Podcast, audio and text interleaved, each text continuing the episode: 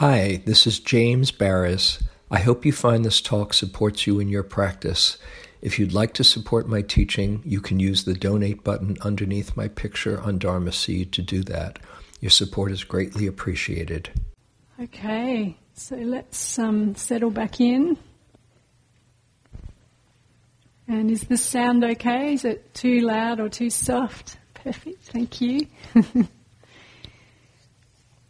Excellent. So, again, it's a total pleasure to be here and an honour to be um, sitting in James's seat as well.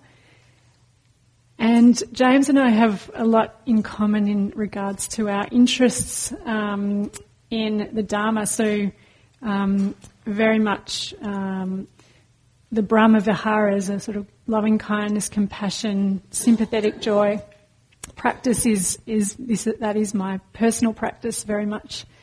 And at the same time, um, I've got a, a long-standing interest and action in terms of um, environmental sustainability and activism and, and, climate activism and so forth. So James and I um, connected over those many things um, together. So that is um, how I come to be here. As I, I, talked about my background, just a little bit more on uh, my own sort of experience. So I have probably about 15, 20 years. I've worked either as a um, you know, as a worker or as a volunteer, as an activist in the environmental movement, so in uh, Australia. So I have a personal passion and interest in um, protecting the planet, doing everything I can. Um, and the the challenge with that, I guess, has been, you know, uh, in my 20s and early 30s, that passion and throwing myself into activism and campaigning led to serious burnout.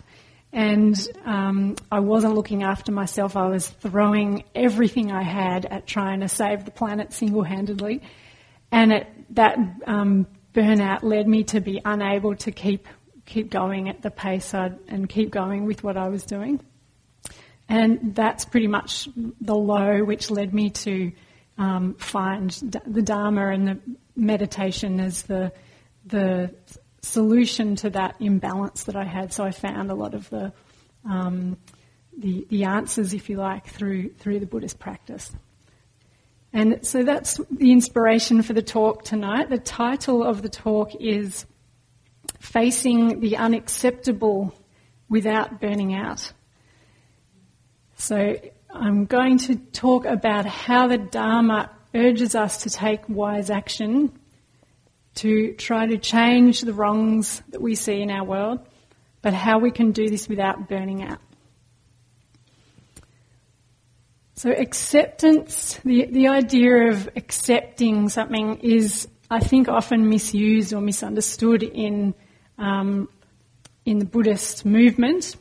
Um, so there's a there's a misconception that our meditation practice, sitting, is all about learning to accept problems, um, our own or the problems of the world, and just be with them. But this is not um, accurate with how the Buddha uh, um, used the or, or approached the idea of acceptance. So I'm going to unpack this. So it's not about allowing and accepting horrible things and tolerating them. That's not what um, the Dharma supports. So I'm going to unpack this. First, before I get into the acceptance, um, the, the idea of acceptance, I want to, I need to talk about dukkha, yeah, about suffering. So, foundational aspect of the Dharma, as you're all well aware.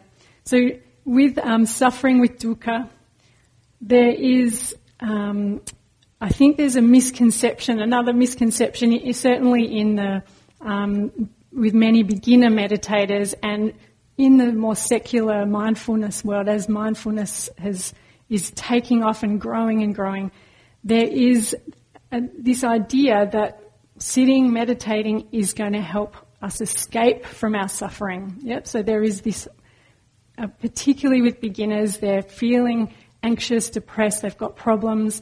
They come, sit, meditate, lie down, meditate, and they relax, they feel calm.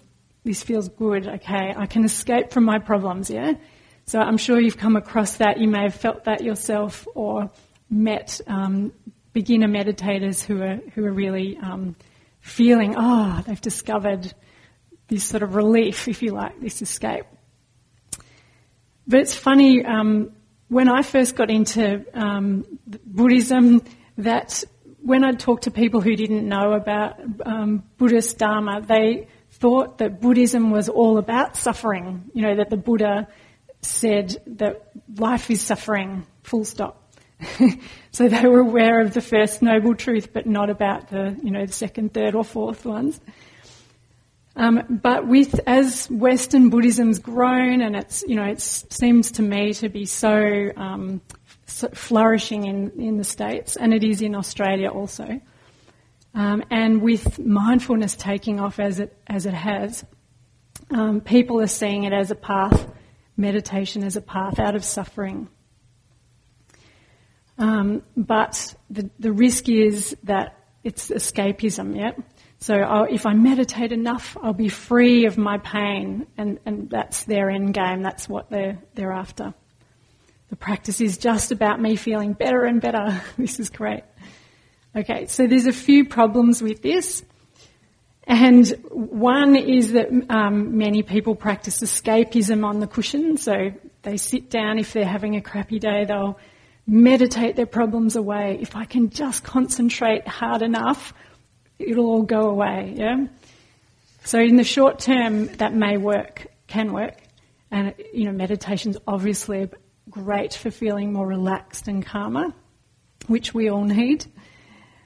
But our problems, our habitual mental patterns, um, such as, you know, beating ourselves up, a common one, will just come back to bite us.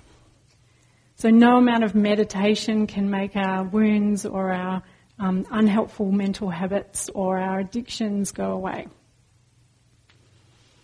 But an even greater problem um, than this is that if we're going to have a better world where, you know, where we have peace, we don't have wars, we don't have fighting guns, we don't have, uh, we're able to protect the natural world um, and understand we're dependent on it, we're part of it, um, where people are truly equal and cared for, and so on, then we need to heal ourselves of these wounds and we need to also look at healing the world's wounds.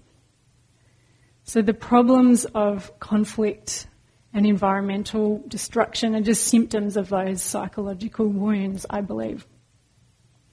So our most crazy leaders, who are heading down the path of violence, and I'm sure you can bring to mind more than one, I think are the most wounded people, yeah? So if you think of perhaps um, your leader or um, North Korean leader or even in Australia, our national leaders are not all that different, to be honest. Um, I can see that they themselves have these wounds, have these psychological patterns that they're not at all free of, and that's driving them down these crazy destructive paths. And not only this, we also need an ethical framework and a plan in which we can function, you know, we can operate together. So how do we interact, work together, um, get our everyone's needs met, met while still flourishing? So this is interbeing. So Thich Nhat Hanh, the Vietnamese uh, monk, beautiful teacher and writer, he calls this interbeing. So it's how we relate not only to each other but also to the natural world.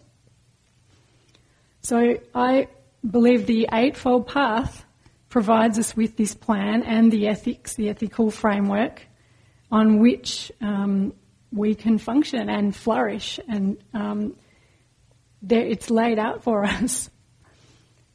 So, so these questions about interbeing are well beyond the meditation cushion, aren't they? So we start at the cushion, but they're about how we go into the world um, with what we have learnt and our insights from the cushion. Okay, so the theme for this talk is acceptance. So, and I want to talk about non acceptance. Um, how we respond in the world when we're faced with situations we cannot accept. So, you, you know, I'm sure you can all bring to mind something, even just today you saw that, you know, is unacceptable. I mean, I, I couldn't get through a, a talk about these um, global issues or um, social, environmental issues without mentioning the, the gun debate in the US is so present right now and it's such a raw issue.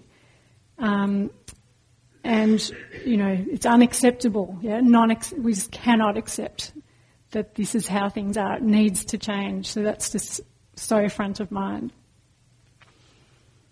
So let's unpack this um, question about acceptance, though, because there, it comes up a lot in, in Buddhist practice.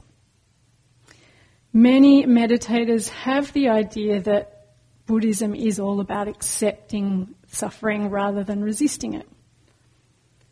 And when it comes to our own internal experience, so our um, emotional reactions, mind states, pain, physical pain, even, this is true.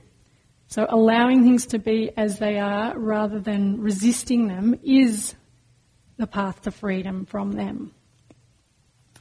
But it can also apply not just internally, it can apply to everyday annoyances. If you're in a traffic jam, you know, it is um, wiser to accept there's traffic. I'm going to be sitting here for the next however long. If I to sit here and get all worked up and angry about it. I'm just creating myself suffering. You know, let's just accept it. Um, neighbours are being noisy. Let's just accept it, and so on and so on.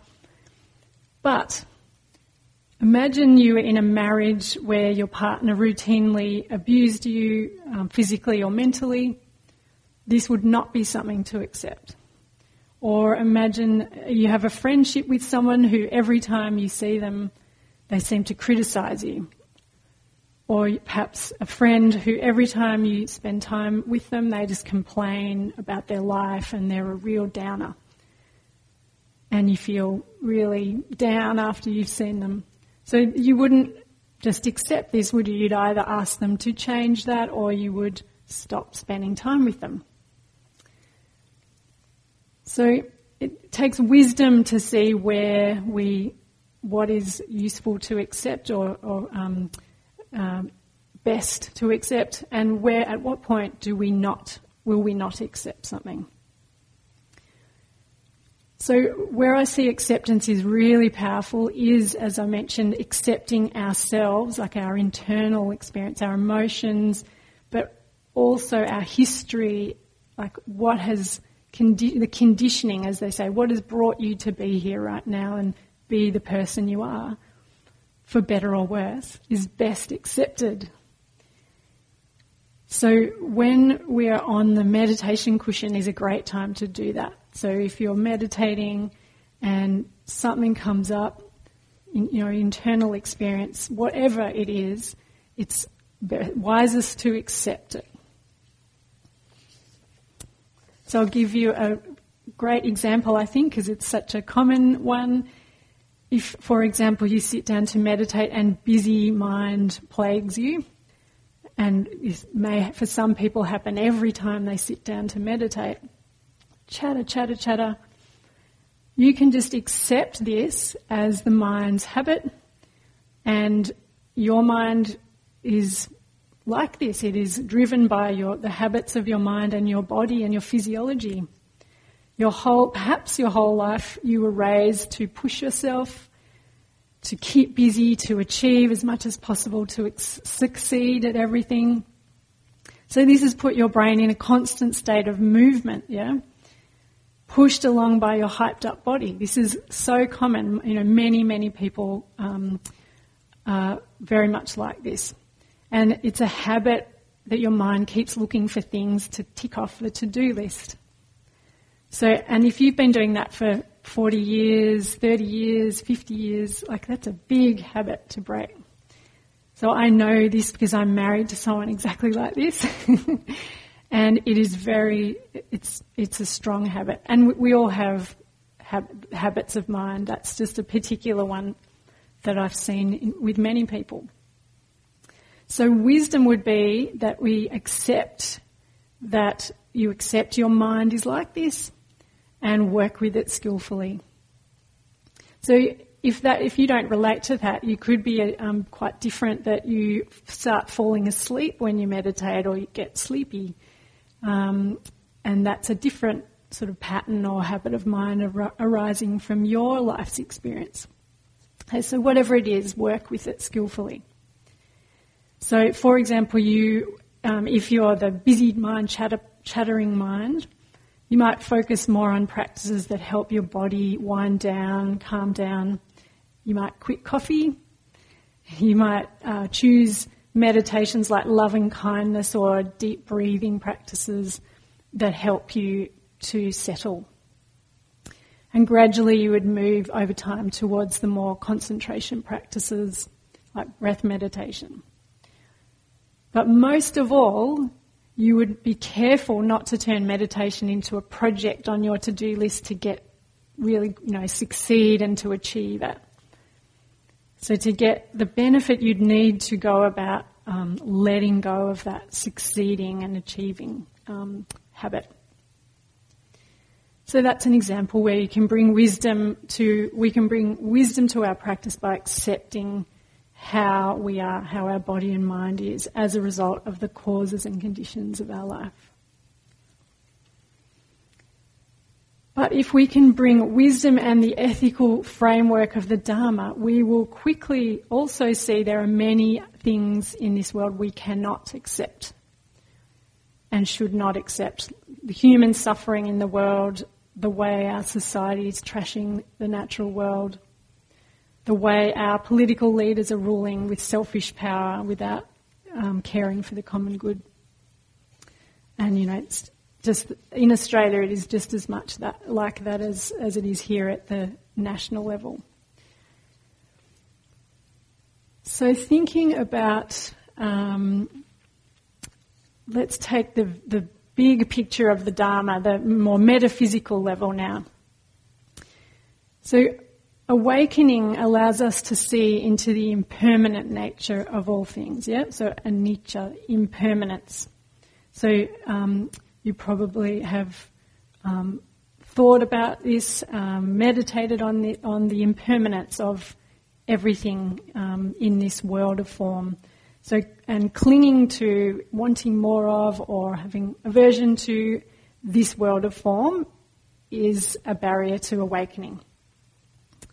So, for example, if I'm obsessed with um, my body being youthful and, and clinging onto my youthfulness and beauty and health of a young body, but the reality is my body, like everyone's body, is aging, I'll be forever trapped in the suffering of, of the fact that I'm aging. Yeah?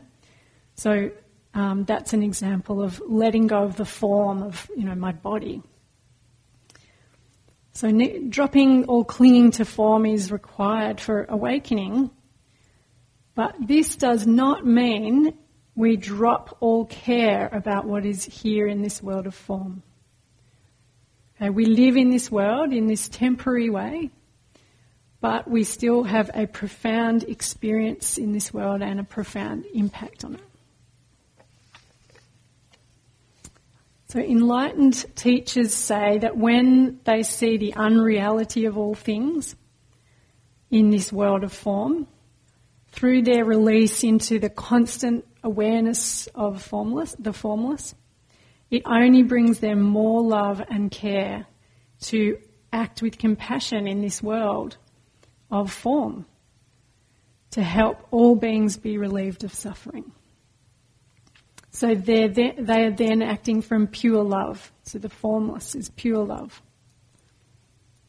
And this is the driver of their action. So they're motivated, coming from this place, one is motivated by pure love rather than motivated by some, you know, need to succeed or the ego wanting to prove itself or whatever it may be. So we also feel, coming from this formless, this pure love, we feel a total non separation. So, this experience of not self. So, it's then natural out of pure love and non separation, we would want to help others and protect nature. So, this is why the Buddha create, uh, sorry, why the Buddha became a teacher. He created a system for people living in this world of form and imper- this world of impermanence to help them live with less suffering and in ways that help others live with less suffering.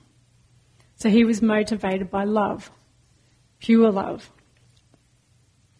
And yes, the Dharma is a system of helping people um, move towards enlightenment, attain enlightenment. But in the meantime, it's also about living an awakened life in this um, life world of the form on our path. So um, the Noble Eightfold Path provides the framework of how we might do this. So, in particular, the third, fourth, and fifth factors of um, on the Eightfold Path, which together make up moral virtue. So those those um, three are wise speech, wise action, and wise livelihood. So, um, and one other um, aspect of Buddhist Dharma that I want to mention that brings this kind of care for the world and um, motivates us to try and, and make positive changes, of course, the Brahma Viharas, so compassion, loving kindness, sympathetic joy.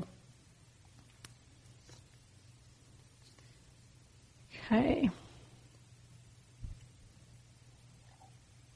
How to take action. The question I want to put to us is how can we take this action, go out into the world to save the planet or to um, be a social worker or to help homeless people or to, you know, fight for stronger gun laws, whatever it may be for you. How do we do this without burning out? If you are really passionate about this and your life's work, I'm sure many of you probably work in helping professions, doctors, nurses, um, psychologists, therapists, um, social workers, and so on. Um, and, you know, it is so common that people in those sorts of roles burn out from helping and putting themselves everything they have into helping people. So, and as I mentioned, I, um, when I was in my sort of 20s and 30s, went through that process of giving everything I had to try and save the world, and I burnt myself out. And, um, you know, there are a few different reasons for this, which I'll um, expand on, but I believe one of the big ones was I was unable or I was not uh, able to feel and process and cope with the emotions underneath um, what I was seeing every day. So I'm thinking about climate change every day and reading and talking about how the future of our very world is at threat and you know our children and grandchildren may not even have a planet to live on I mean, this is seriously depressing stuff, yeah? This is upsetting. And without going in, into understanding the, the, fear, the hurt, um, the worry, etc., deep down, without um, dealing with that, I, th- I, believe that's you know a quick path to burnout. So that's one of the factors for me. Um, another factor was very much um, imbalance. So I wasn't balancing my work in the world, my activism and campaigning with looking after and nourishing myself. I wasn't, um, I, I, discovered meditation way too late in the process, and once I did, that, you know, helped a lot. Um, but early on, you know, it was just all work and no play, basically. Yeah, quick path to burnout. So, what I want to um, unpack now and then do a practice with you all is the emotional aspect of this. So, the underlying emotions when we're dealing with these really challenging issues in the world. So, the first one, emotion I want to talk about is anger. So naturally, common, such common reaction, of course, when we hear about these crazy situations like um, the war in Syria or um, you know lack of action on climate change or whatever it may be. We just feel so much anger naturally. So the challenge with anger is when we respond with anger and we, we don't let go or process it and we act with anger, um, our actions are really just a reaction against how we're feeling. Yeah, They're, our anger. There's always something underlying anger, fear or hurt. Generally, is what lies beneath anger. So we're reacting and motivated by fear or by hurt, essentially, when we get out in an angry reaction. And so, and it all is also where this sort of hatred of the enemy will come from, where we have this enemy and it's, we're going to go out and get the enemy. That's anger. So it doesn't usually lead to fruitful solutions. Um, it's actually ill will and hatred and anger is one of the five hindrances in, in um, the Dharma. And the uh, metaphor for this is if you have a pot of water and there's um, like dirt and soil in the water and it's all mixed up, it's murky water, you can't see through the water. The water is all murky. So just anger is like that. We can't see clearly because it's murky. So our, that means our actions are clouded by hatred or anger or the hurt beneath. So I just have a quote. Um, so one of the the um, the senior teacher, if you like, of all of the teachers, insight teachers in Australia, is Christopher Titmuss, and I'm sure many of you have come across him. Yeah, so he has used to come to Spirit Rock regularly. Um, so he no longer comes to the States, but fortunately still comes to Australia every year. Um, and I had a discussion, an inquiry with him uh, on this very topic on, at a retreat a couple of months back. And he, this is a quote from him on this topic of anger. It is important to know the difference between anger and non acceptance. Non acceptance is the first step towards skillful change. Anger is a blind reaction against what is. Okay, so we're working towards non acceptance if we can um, process and let go of our, our anger, our, uh, the emotion underneath. So I'll give you um, one example actually that I um, saw when I was travelling over to the States on the plane. I, there was a number of environmental um, films, movies on the plane, which was lucky um, something interesting. And I had the Inconvenient Truth sequel. Has anybody seen that? A couple of people, yeah, a few people, great. So, um, and even if you've seen this, the first of, those films, you'll know what I'm talking about. So, in the film, I was fascinated with watching Al Gore, where he went to the Paris um, climate change negotiations and so a lot of the film was about the whole process of how that agreement came to be reached. And in the, so Al Gore was, a, you know, according to the film, was a key player in this whole process. And in the film, it showed that right down to the line, they're trying to get all these countries together to agree to this text of this agreement, you know, they've been working on for years and it's, it's full on and if we don't get this, there's no action on climate change. You know, this is big stuff.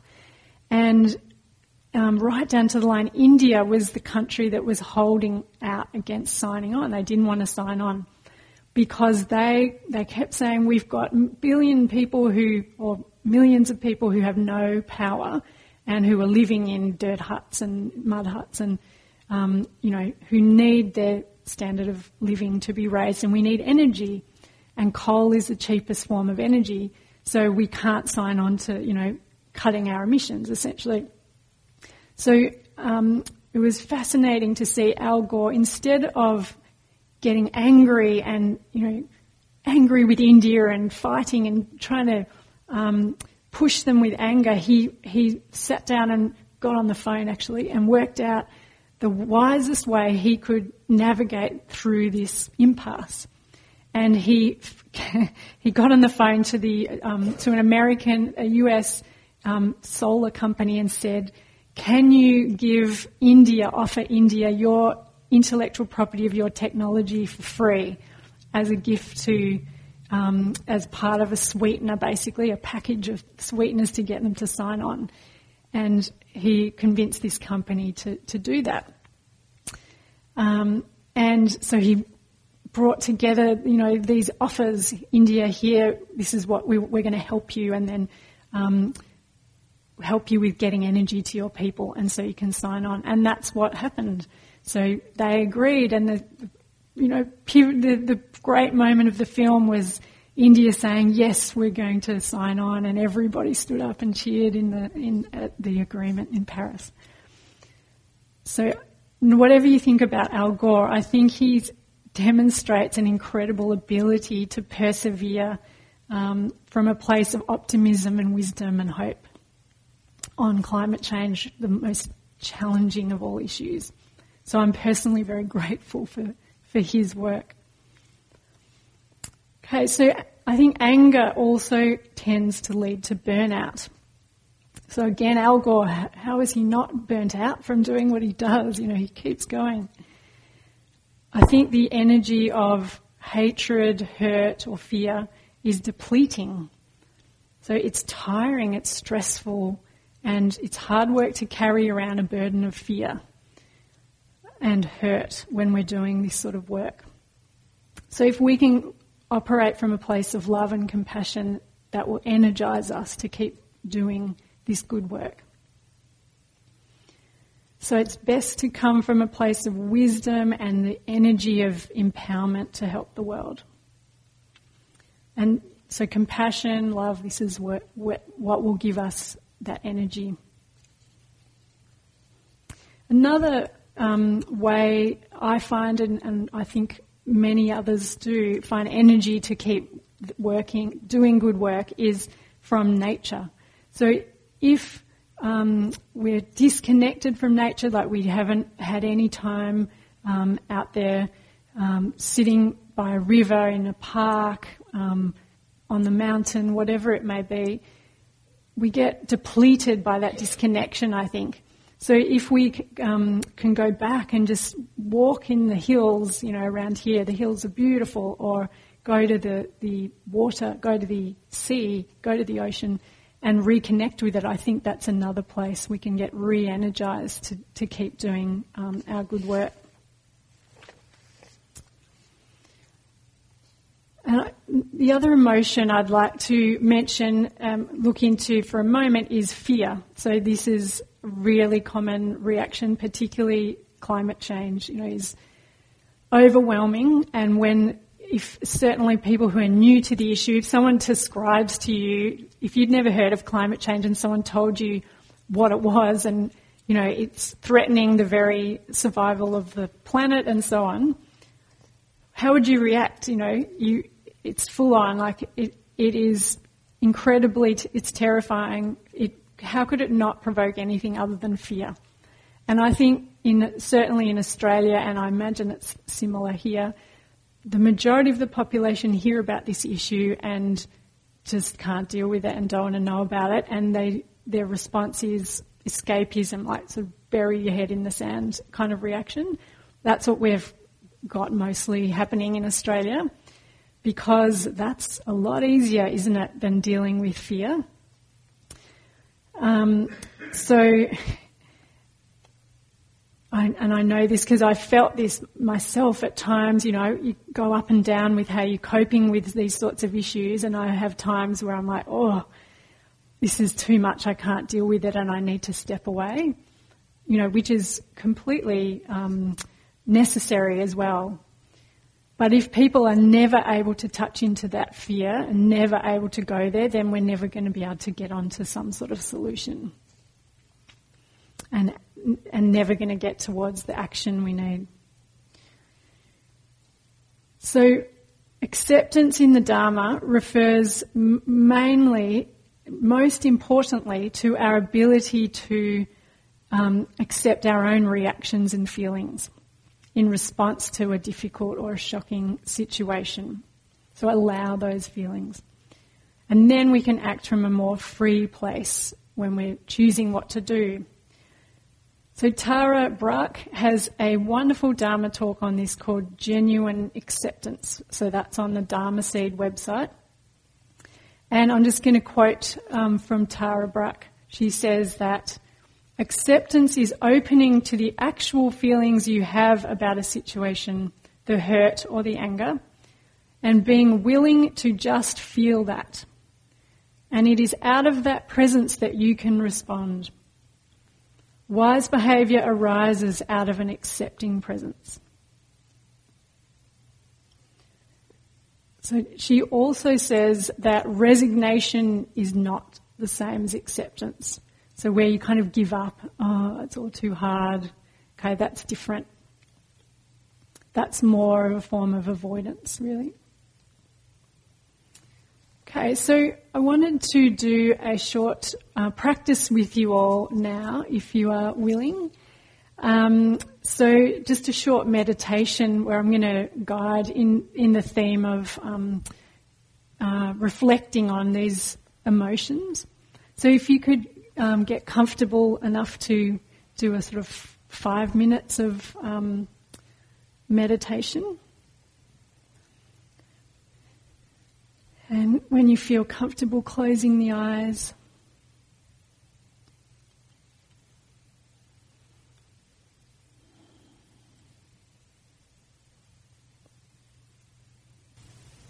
and settling into feeling the breath once again.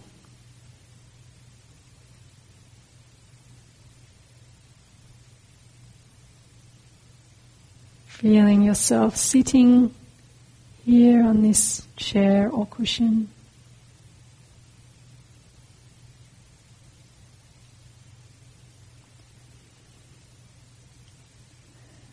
And now, from sitting here in this present moment, I'm going to invite you to bring to mind the image of an issue or a challenge that you care deeply about in the world, please don't choose anything too big or traumatic. So something simpler, perhaps like um, a homeless person that you're concerned about, or um, images of a natural place that's been trashed or damaged.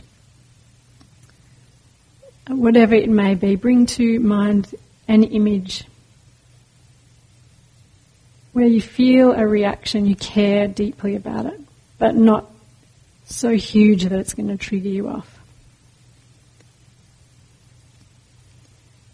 You could even just imagine um, seeing litter on the beach or plastic floating in the ocean.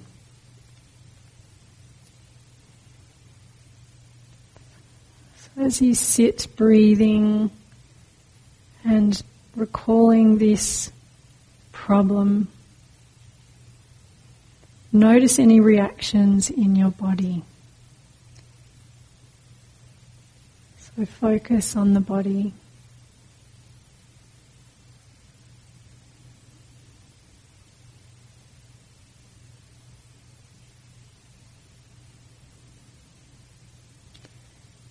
Notice any tension, any emotion, emotional tone.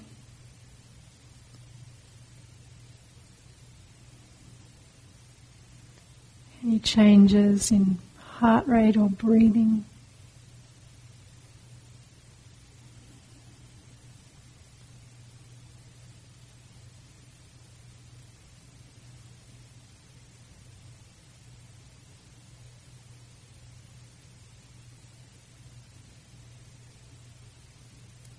Notice where in your body you feel the reaction.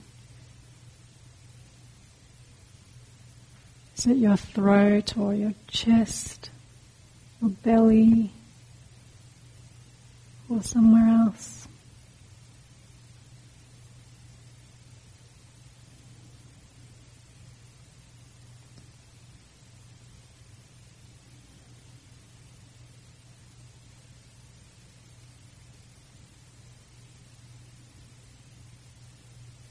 Breathing into that feeling.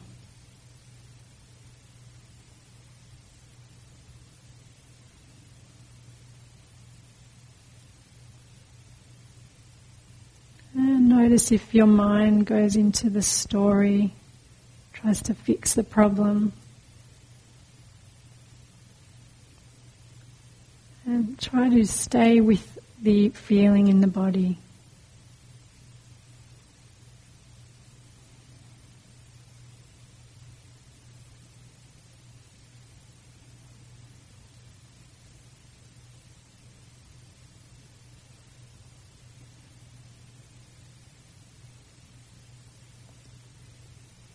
So now let the image drop away and come back to the breath.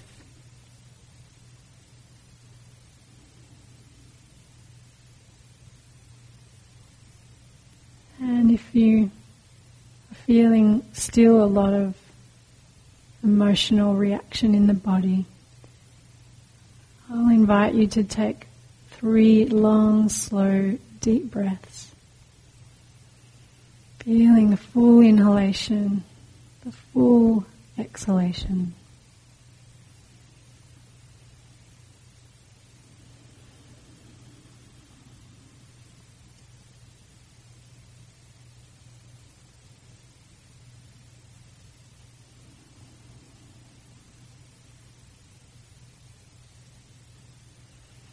Let your breath return to its natural rhythm.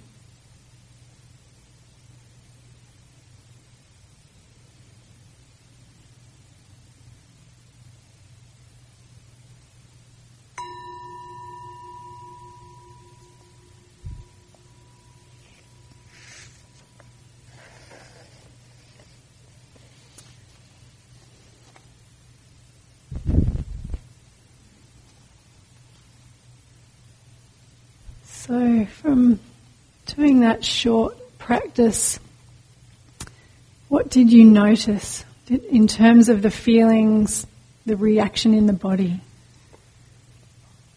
What came up for people?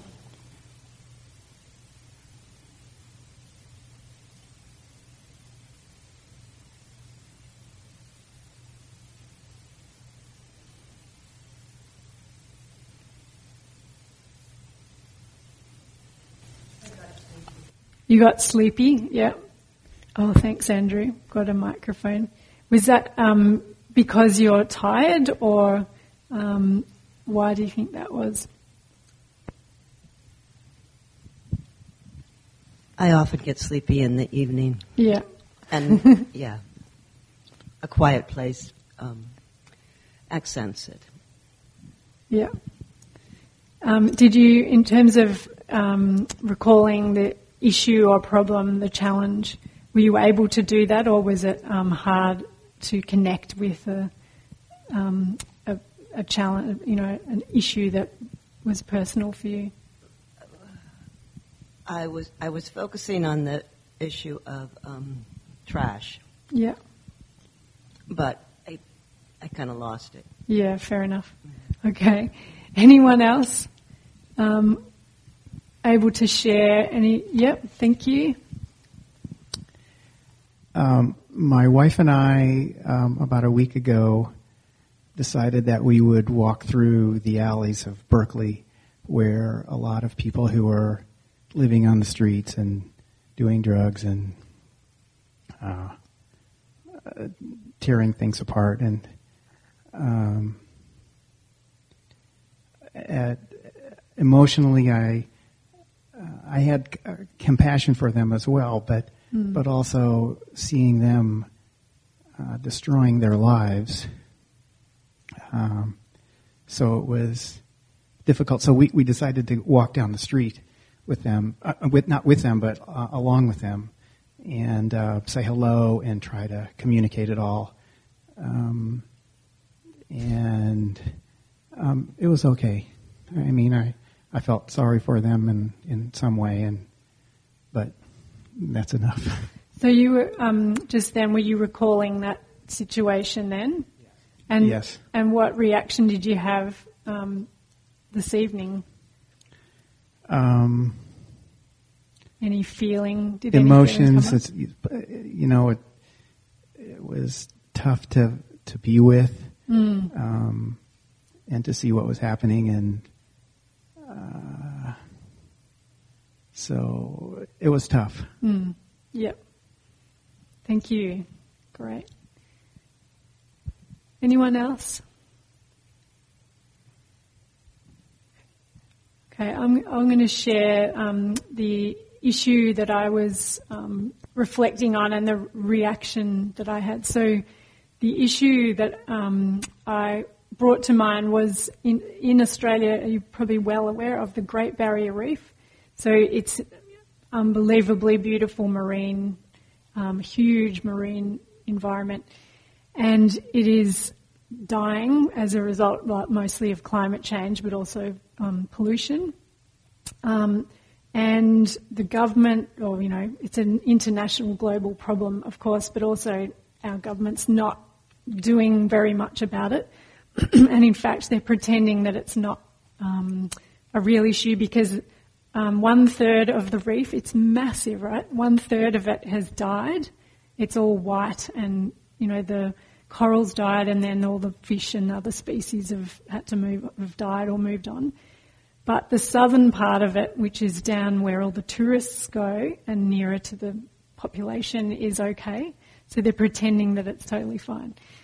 So this is the issue I brought to mind, and for me, the um, re- the reaction I feel in my body about that is a tremendous hurt, like a deep down, that how could these people knowingly allow this to happen?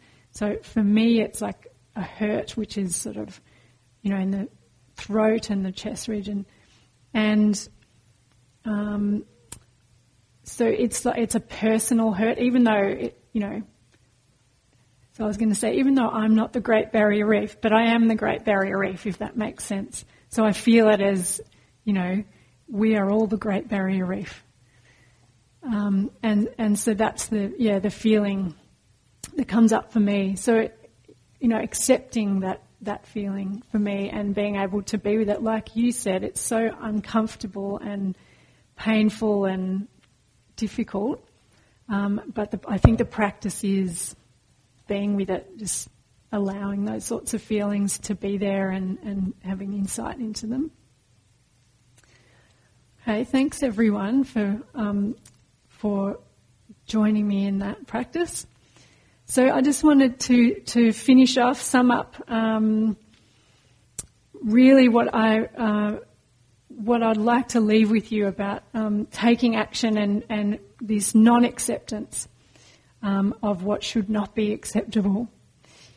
Um, I personally have found that transferring, transforming that, you know, the hurt or the fear, um, the difficult feeling into action has always been the best solution, like the, the way to, um, to process it in, in a positive way. But as I've tried to um, leave with you, tried to convey tonight that feeling and being able to be with the feelings first is so important and then going out into the world and transferring that sort of energy into positive action, um, I believe, is the most fruitful way to, to deal with this, these um, many challenging issues that are confronting us. So, you know, when an issue like climate change comes up, I feel this, like it's such a, I feel fear and anxiety. Um, and I would like to avoid and escape that feeling, but I'm going to move it into action. Um, and I find that um, is a way to actually transform it and let it go. So, just to, to sum up, in terms of um, avoiding burnout, so if any of you are grappling with burnout, whether it's from your job or being an activist, um, you know, dealing with these sorts of issues, So processing and, and um, being able to cope with the emotions obviously is number one. Second one to, to consider is about how we um, often create our identity or our ego is built up by these um, jobs or being an activist or a protester or whatever it is.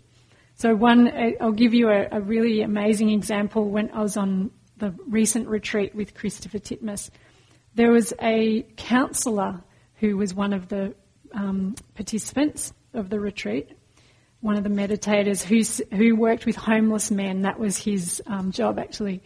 Interesting you mentioned that.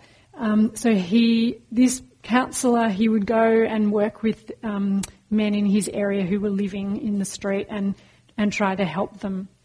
And he talked about how he's finding this job so painful because men, some of the men would, had died, so they were living in such awful conditions, and I think probably drugs are involved. And he had lost a few of them, they'd passed away. And he was really devastated by that, understandably. And so the, there was an inquiry with Christopher into, you know, looking into this because he'd asked, raised it as a question. And he said that he felt, they, the question was, how did he feel about these men that he was helping, the homeless men?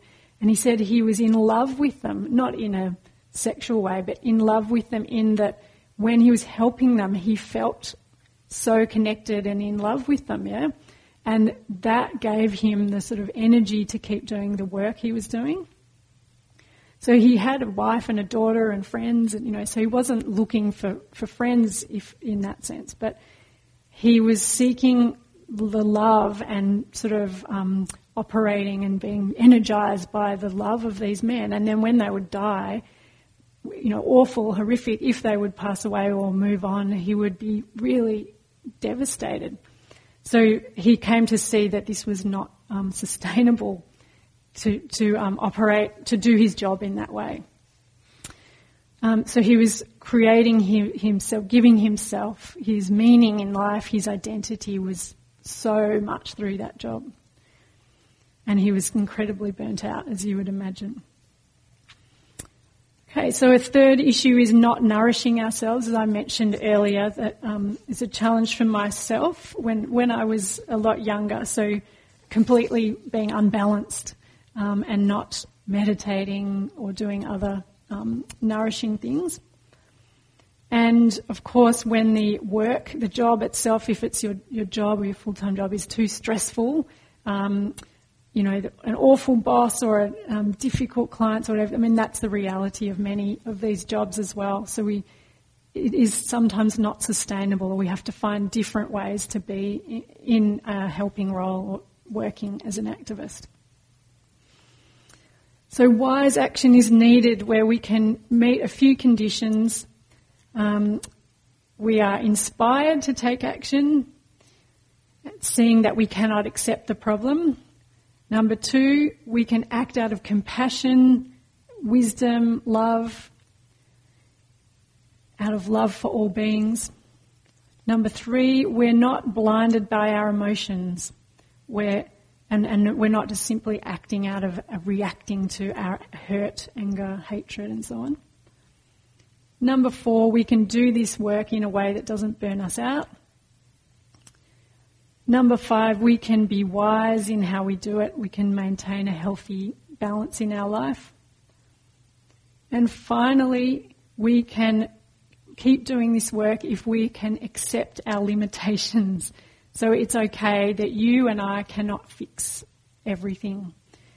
There's a limit to our time and our energy. So we do as much as we can, and that is enough. Thank you very much for listening. And there's about three more minutes if anyone has any questions before we finish up. Or comments if you wanted to add anything. If we could finish with a, with a meditation, if you could um, settle and close your eyes for the metta dedication.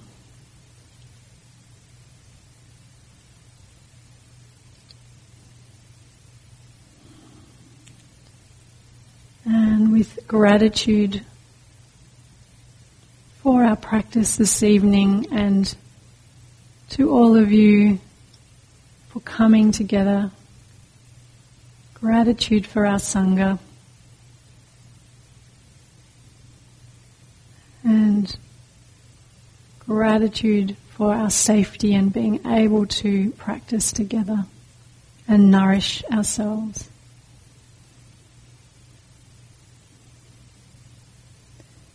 May you all be nourished to go out into the world and do your good work and offer love and compassion. We offer loving kindness.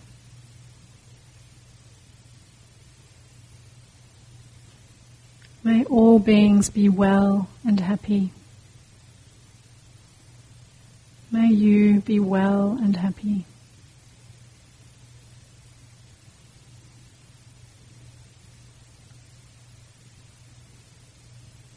And may our world together, may we be well and happy.